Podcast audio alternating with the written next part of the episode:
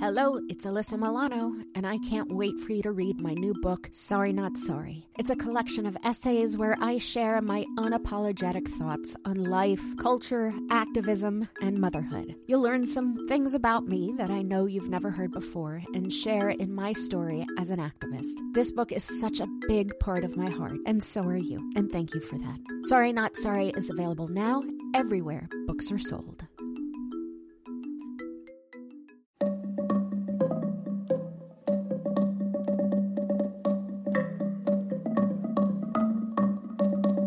Hi, I'm Alyssa Milano, and this is Sorry Not Sorry.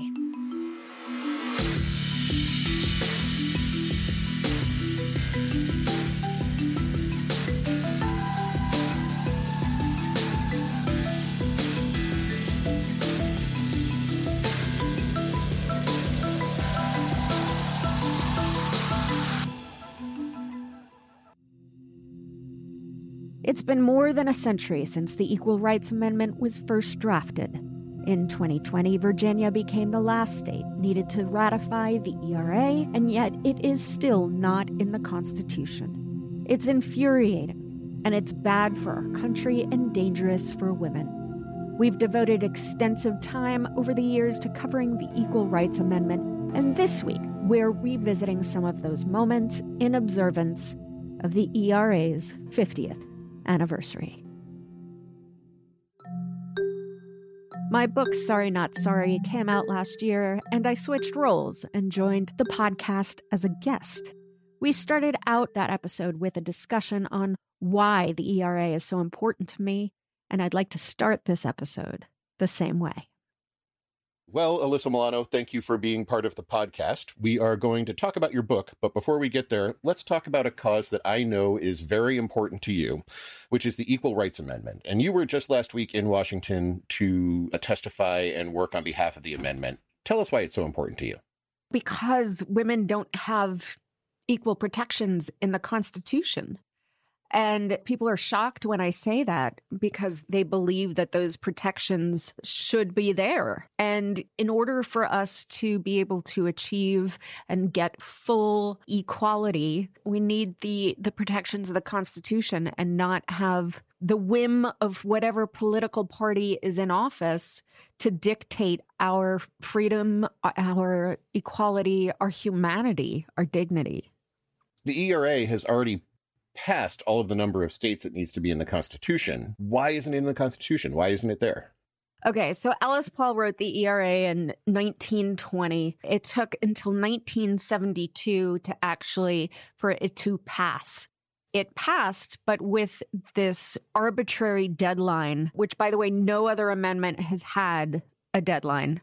So, of course, why make it easy for women? So, when you look at 1972, it passed, it had to be ratified by 38 states. The arbitrary deadline was actually extended to make it a 10 year deadline. So in 1982, we were three states short of the 38 states needed to amend the Constitution. And after Trump got elected, this incredible black queer state senator from Nevada decided that she was going to rally the Nevada state senators to pass the Equal Rights Amendment and to ratify.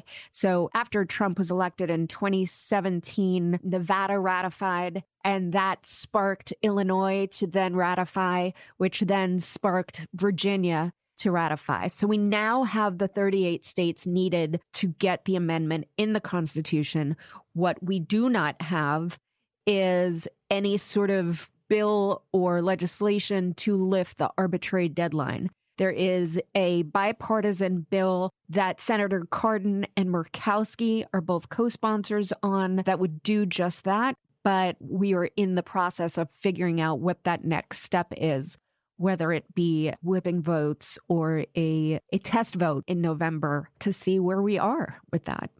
But, you know, I'd like my daughter to know that she, in the founding document of the United States of America, she has as much power and protection as my son. And I want my son to know that my daughter has as much protection. They say that the ERA is just a symbol.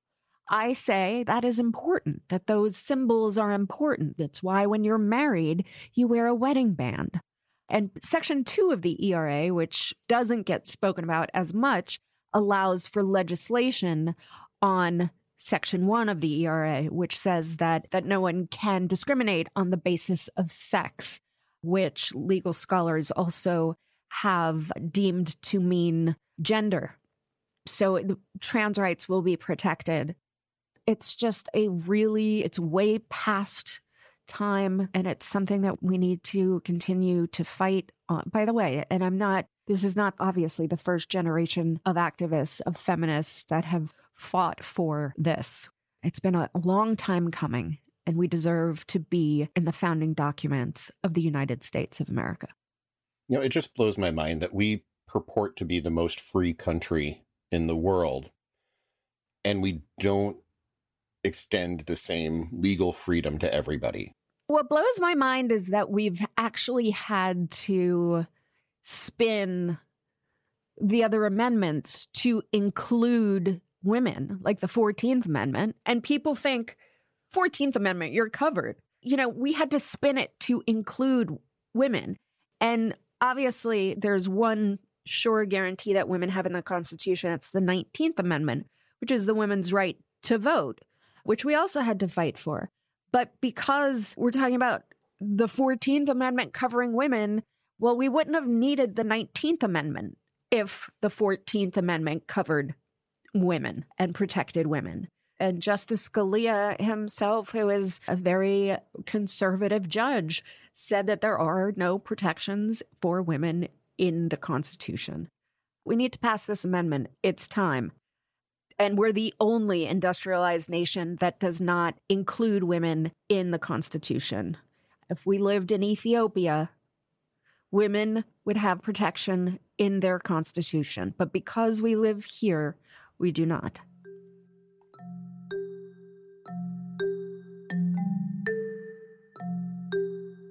The fight for equality under the law is not new. It's something we've been working toward since our nation's founding. Historian Julie Suk joined us to discuss this long history, which she covers in detail in her book, We the Women The Unstoppable Mothers of the Equal Rights Amendment.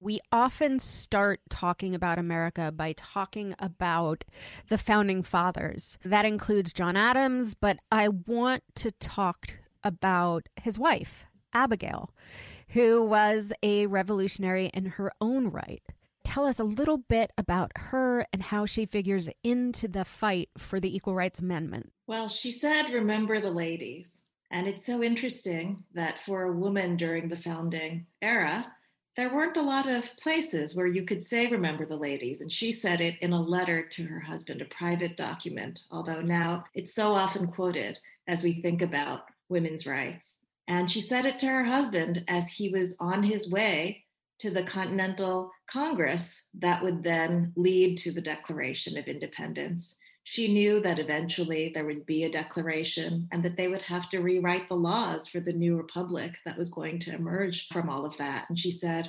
Remember the ladies, do not put too much power in the hands of husbands. And she said that if women were not remembered, they would eventually foment a rebellion. And what she was saying was really she had sort of imbibed the revolutionary atmosphere. She was making the same kinds of arguments that her husband and the revolutionary men were making against the King of England. If we're not represented, if we don't have rights, you have no right to rule over us. It was the exact same argument. She was saying that if women did not have rights, men would have no right to rule over them, and there would be a rebellion. And of course, we did get a rebellion in the form of the women's rights movement.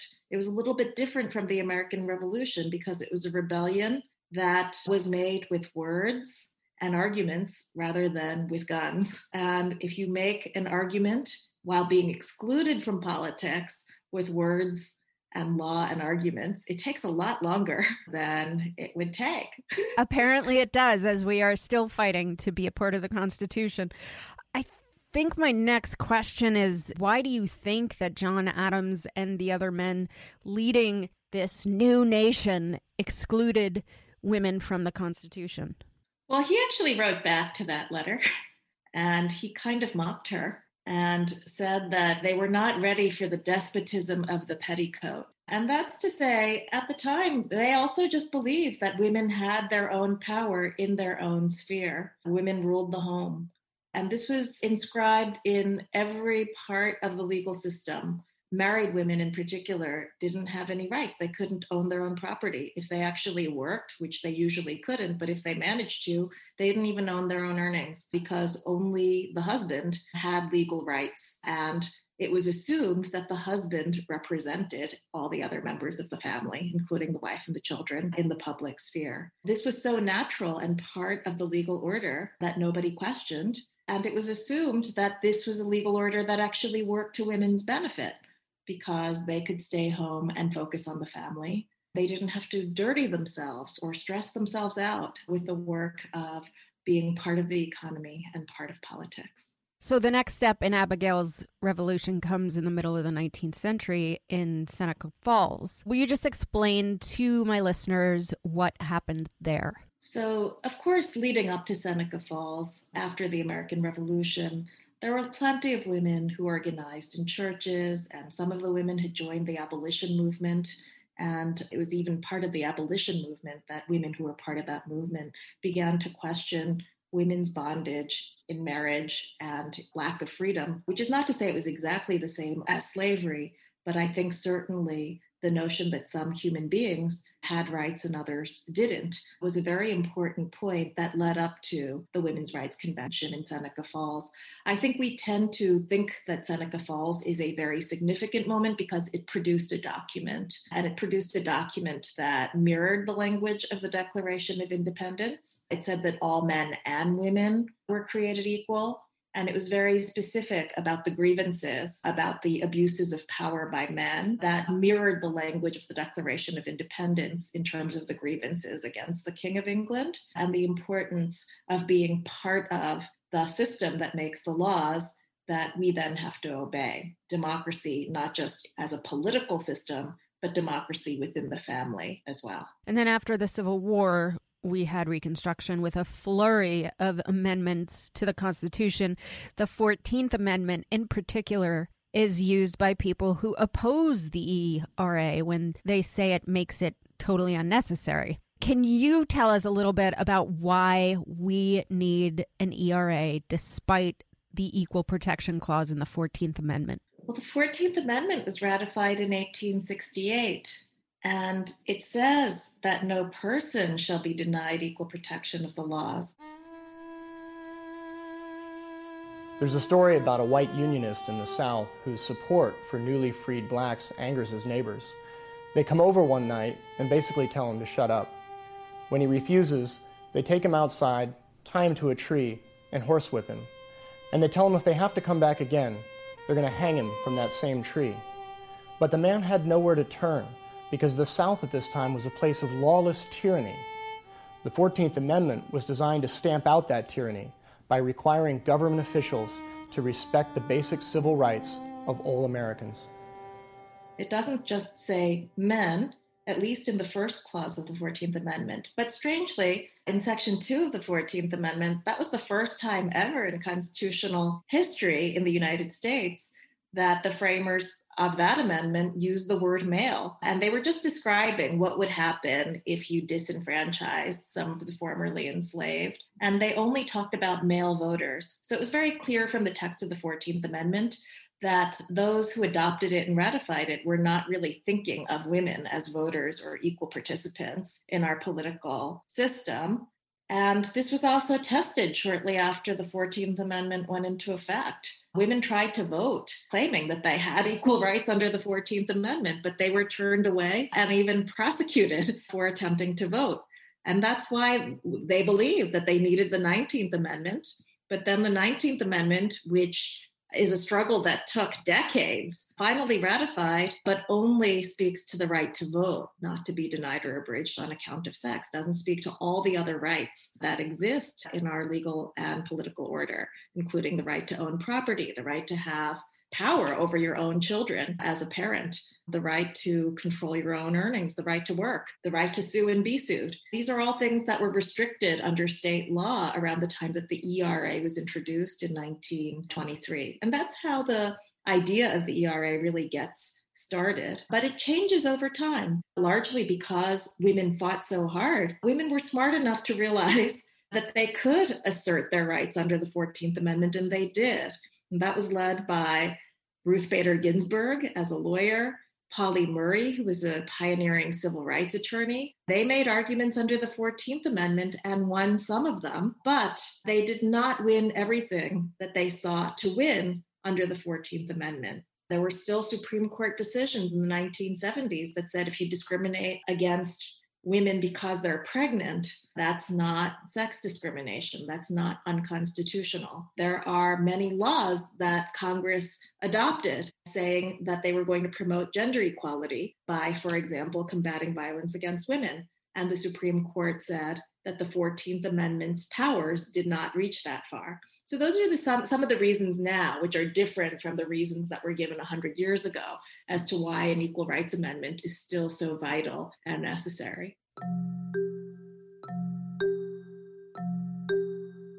One of the glaring places we see gender disparities in America is in the military, and particularly in the way the military treats sexual assault and harassment within its ranks.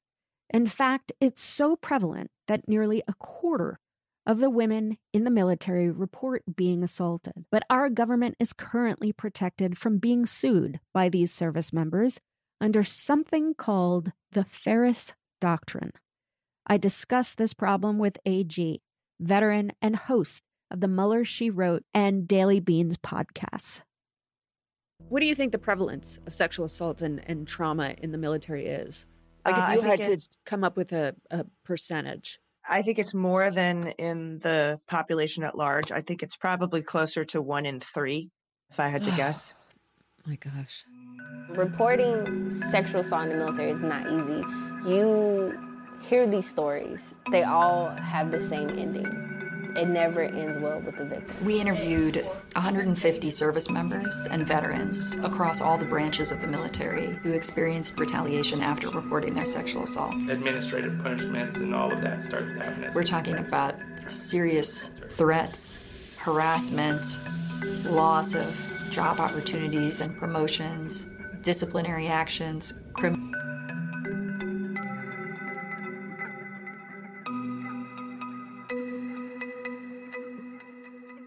were even times when we were taking this to court to try to get, just like what you were saying about the institution, we were trying to get the decision to press charges against rapes out of the hands of the base commanders. Because if a base commander has a rape on his base, it makes him or her look bad. So they tend to sweep them under the rug. So they wanted to take the decision to prosecute these cases out of the hands of the commanders and put it into like an outside civilian group which like if you had on set there would be an outside group that would right. that would make these decisions not the director who could lose the whole production or the show that could lose the show you know right. whatever it is and, and so when we were taking that to court uh, to to take that decision out uh, Kirsten Gillibrand was help leading that charge. It had come up in, in court that that rape was an occupational hazard in the military. There is a movement to get rid of the Feres doctrine so that you can press charge it, you know, things like, and I don't know if my listeners know this, but like you can't sue a military doctor for malpractice based on the Feres doctrine. Imagine that someone you love has been sexually assaulted. Imagine it's your daughter and she's away at college. What could she do? In addition to criminal charges, she could file a lawsuit against both the attacker and the school. Now imagine that your daughter was sexually assaulted while serving in the military. So now what can she do? Absolutely nothing. In the 1950s, the Supreme Court decided Feres versus United States, which created the Feres Doctrine. The Feres Doctrine states that military service members are prohibited from bringing civil lawsuits. This doesn't just apply to injuries suffered during combat or training. Oh, that. Yeah, no, this was more about legislation they were trying to pass to try to get the decision to press charges out of the hands of the commanders. But I do know that one of the people who I made the documentary with, the Invisible War documentary with, Yeah. did actually try to sue the Secretary of Defense and the government. And I think that it was the Feres Doctrine that blocked that from happening. Well, it's so interesting because members of the military are governed by an entirely different set of laws. Do you think that that played into your rapist's ability to just totally avoid consequences? Yeah, I'm not sure if that was a conscious choice or a, a, some knowledge that they had, or if it was just because of the culture. Yeah. And, and you know, I guess knowing that nobody ever gets in trouble for this, like you said, then it, it's sort of a free for all. Right. Did you have any legal recourse at all? No. no, I was too terrified to tell anyone. By the time they were done questioning me and threatening me and telling me I would lose my benefits and my GI Bill and my right. health care and my sign in bonus, and I'd be on a ship in the middle of the ocean swabbing decks for 20 years, making no money. Like, they sufficiently scared the shit out of me. So I didn't tell anyone. It's so crazy to me, and people might not be aware of this, but members of the military are not able to sue the government for sexual assaults that happen while serving.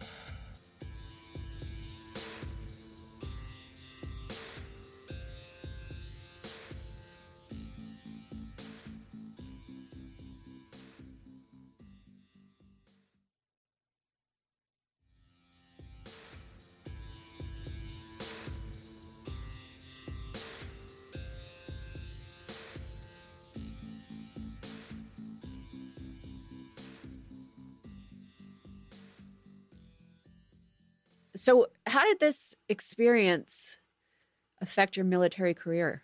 I got out. I actually had to have surgery on my feet. And so they actually randomly, coincidental, they said, you know, we could either do this surgery on your feet or you have to get out of the military. And I saw that as a way out. So I took it. And after leaving the Navy, what did you do? I married somebody I met in the Navy. We were quickly divorced and my mental health just deteriorated. I didn't know why because not only did they sufficiently scare the shit out of me so I didn't report the rape, they actually made me believe that I wasn't raped, that it was my fault and that Oh, what what what had so happened sorry. was a bad decision on my part, to quote them.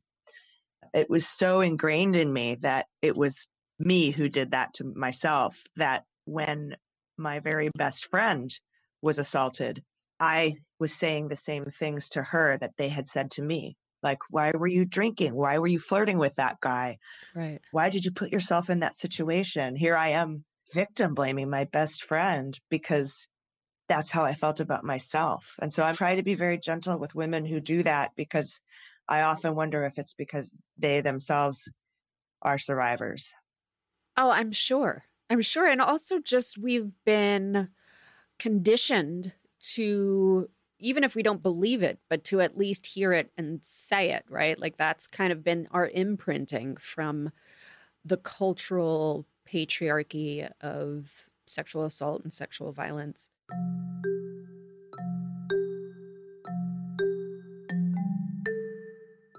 Trans women are women, full stop. In October of 2021, I joined a number of remarkable women in testifying on behalf of the ERA in Congress. One of those women was Bambi Salcedo. She's a Latinx trans activist, and her powerful story explains just why it is so important to pass the ERA to protect trans women. I now recognize Mrs. Salcedo. You are recognized for your testimony. Thank you, Madam Chair. Primero que nada, quiero dar gracias a mi Creador, mi poder superior, por darme la oportunidad de estar con vida un día más. También quiero honrar la tierra en la cual estamos aquí hoy en día y pedir permiso a la gente Natochcan y Pescatagua que me permitan decir unas palabras en su tierra. Greetings, everyone.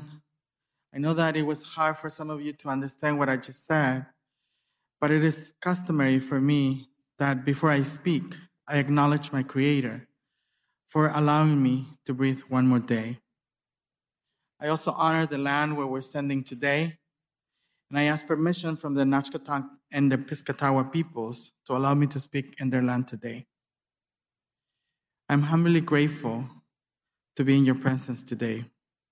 Thank you, Chairwoman Maloney and members of this committee for allowing me to share my experience, strength, and hope with you today. My name is Bambi Salcedo, and I am very and I'm a very privileged trans Latina woman who has the honor to be the president and the CEO of the Trans Latina Coalition, a national advocacy organization based in Los Angeles that also provides social support and life saving services to gender, to trans, gender nonconforming, and intersex people. I also serve as a board member of the ERA Coalition. My experience is that of a person who has had the opportunity to, to survive many horrific experiences simply for being who I am.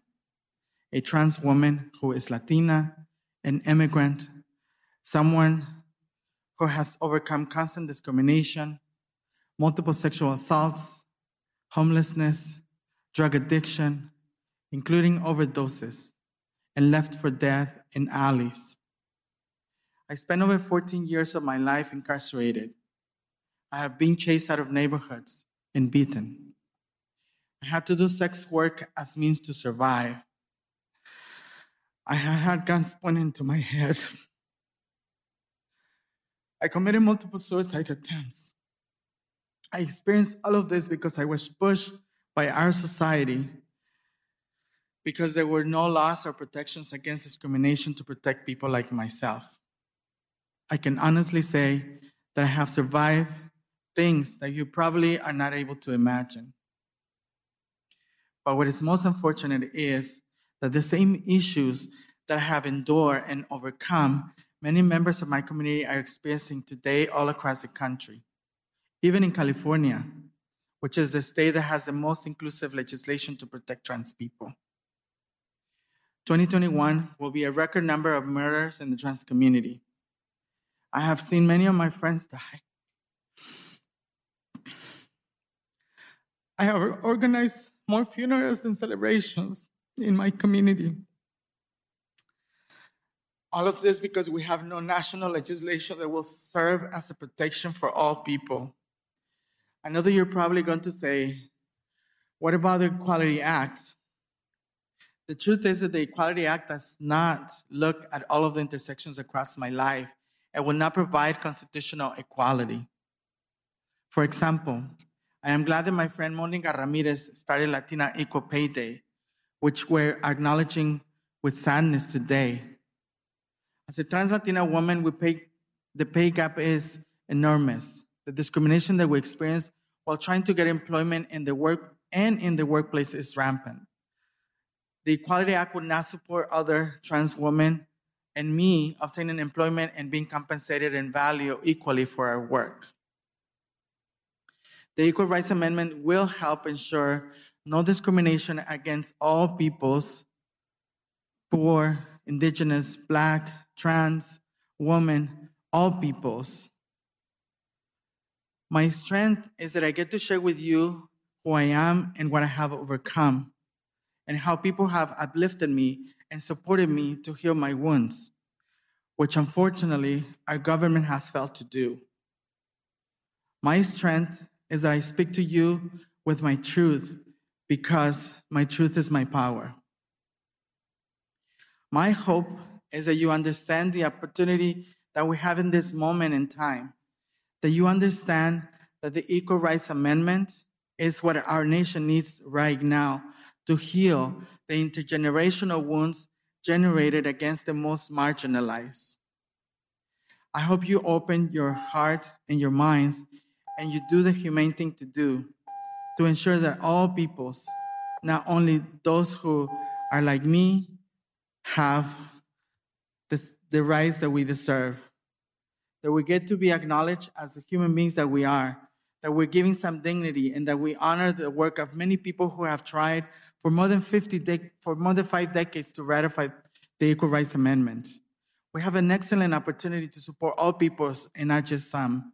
While I support the Equality Act and its passage, the ratification of the Equal Rights Amendment nationally needs to happen. I hope that I get to see the passage of the Equality Rights Amendment in my lifetime. Every day, I'm afraid that I can be killed simply because I am a trans woman. I ask that you see that there's no other time like what we have today, that we do not continue to see divisions, not continue to feel messages that say some people are more deserving than others, but rather that we see people in this country need to be protected and valued, and to use your power to ensure the affirmation of the Equal Rights Amendment. There's no time like with the present, and the time to act favorably about the Equal Rights Amendment is now. Please be, please be on the right side of history. Only you can do that for yourself. And many people depend on you to do the, what is humane. I am sure that generations to come will see then who are the people who understood what human and civil rights are, who use their power for the betterment of all peoples. Today is a historic day, and I want for you to ask yourselves Do I want to be on the right side of history? I hope your conscience says yes. I invite you to imagine a new world, a world of constitutional equality, equality, and freedom for all. Thank you so much for the opportunity to be in your presence today.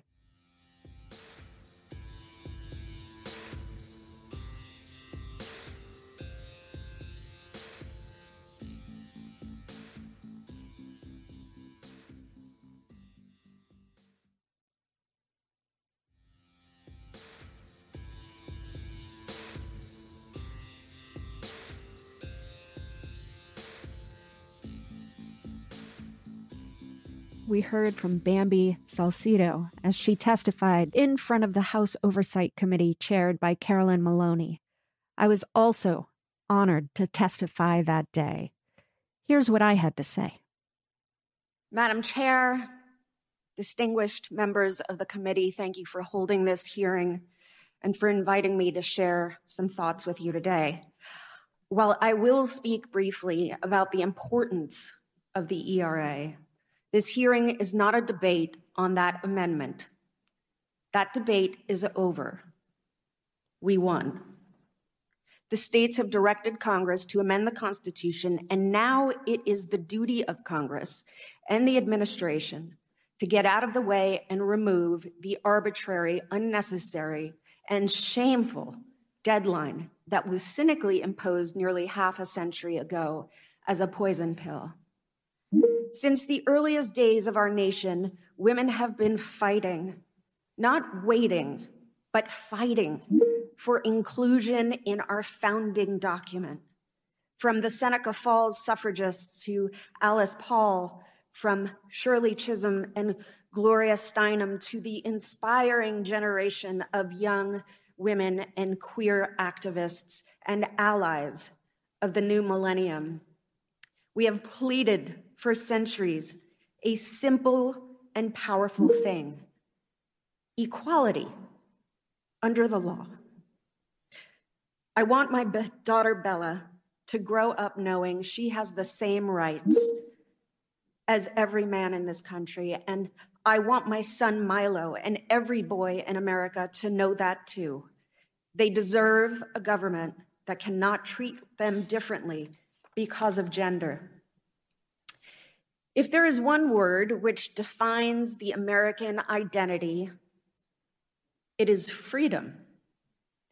We call our president the leader of the free world when we present ourselves to other nations advocating across the globe for democracy and human rights. It is freedom which drives that discussion. There are even members of this very committee who belong to something called the Freedom Caucus. But how can we be a free people when our governing document does not prohibit discrimination against more than half of the population? The answer, of course, is that we cannot.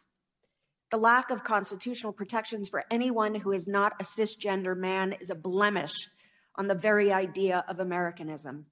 As long as the Constitution allows gender based discrimination, the United States can never achieve the greatness to which it aspires. 85% of UN member states have constitutions which explicitly guarantee equality for women and girls. Madam Chair, if you lived in Latvia or Iceland, you would be assured of having the same rights as the men on this committee. Here in the United States of America, you are not. Today, a white man on this committee will probably ask me which rights American women do not have that American men do. Allow me to preempt that question. There are many current gender driven injustices in our country. But the Constitution is not simply about the present. The Constitution is about what we bring far into the future. It exists to protect us from the what ifs. The ERA will outlive every one of us. It is a permanent protection of our most basic rights. Your obligation to the people of our nation, not just today, but in the centuries to come, requires you to take action. The framers failed us when they did not include women in the Constitution. Congress failed us when it added the deadline for ratification of the ERA. You, the members of this committee, have the opportunity and the obligation to fix the Constitution and stop it from failing us. Will you take it? Will you answer the call of history and the promise of the future, or will you continue to allow the enemies of equality to continue to prevent America from being a truly free nation? These are your only options. We're going to end this episode with a speech I gave at the 2021 Los Angeles Women's March. And we're ending here because in this speech, I talk directly to men about what they need to do to be effective allies. Here's a hint it's not just showing up at marches. We need you, men. We need you to put the active in activists. We can't do it without you.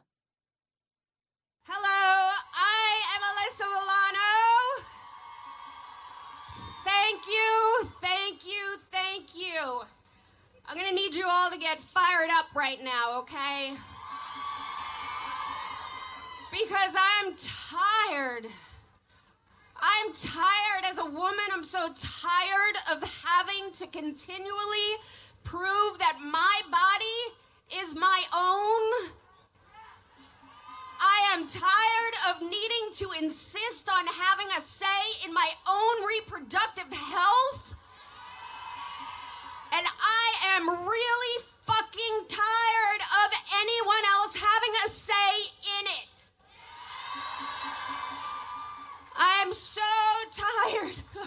Tired, y'all, of Greg Abbott and Brian Kemp and Ron DeSantis and fucking Brett Kavanaugh having a single word to say about anyone's uterus. Brett Kavanaugh has no business anywhere near my reproductive rights. I cannot believe how fucked up America is right now. And I can't believe how a handful of men are successfully taking 50 years of rights away from women, and how a Supreme Court packed with abusers is just gonna sit by and let it all fucking happen.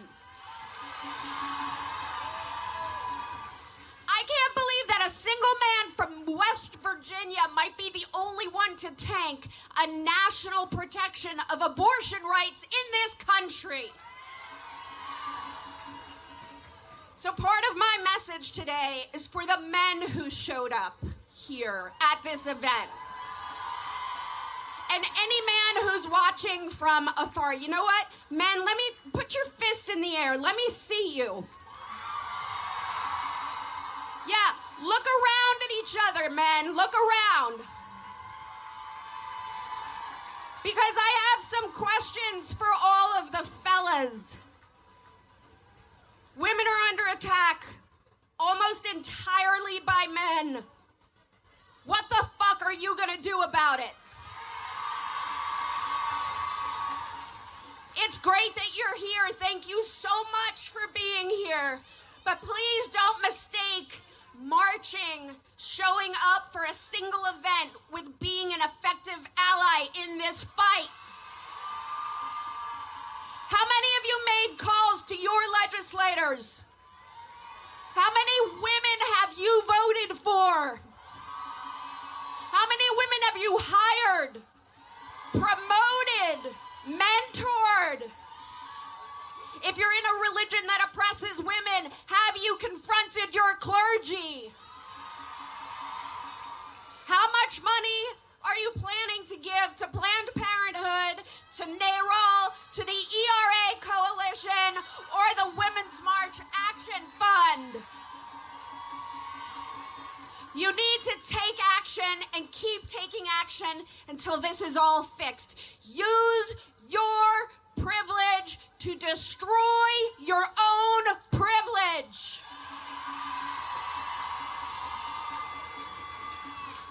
Listen, if women don't have the right to our own bodies in America, none of us have any rights.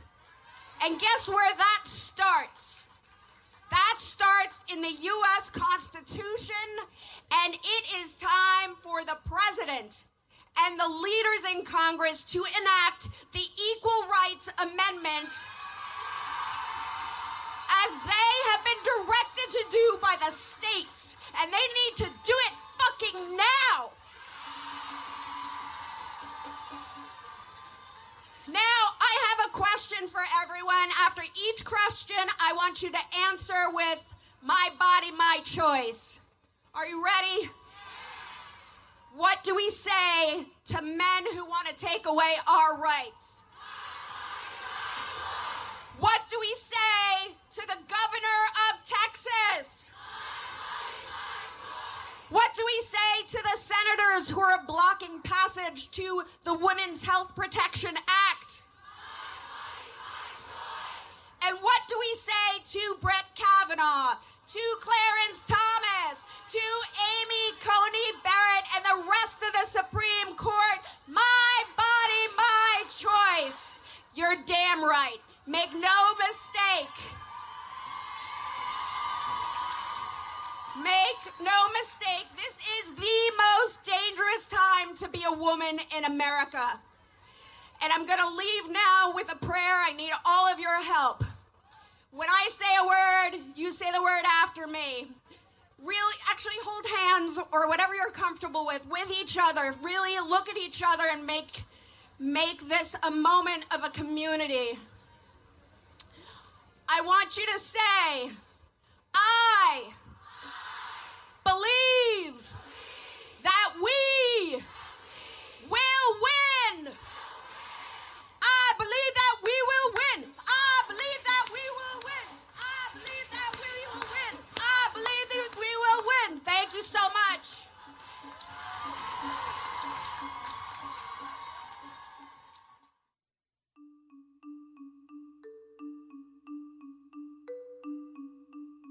Do you think that you deserve the same protection as little boys?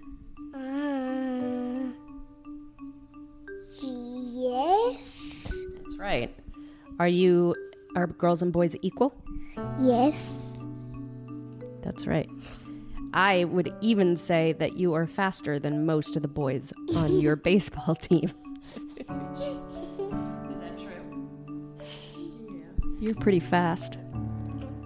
You can do anything. You make me proud. what does equality mean to you?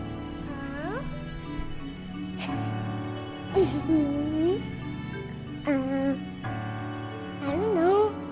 Is it that no one is better or worse than anyone else? We are all equals? Mm-hmm. Mm-hmm.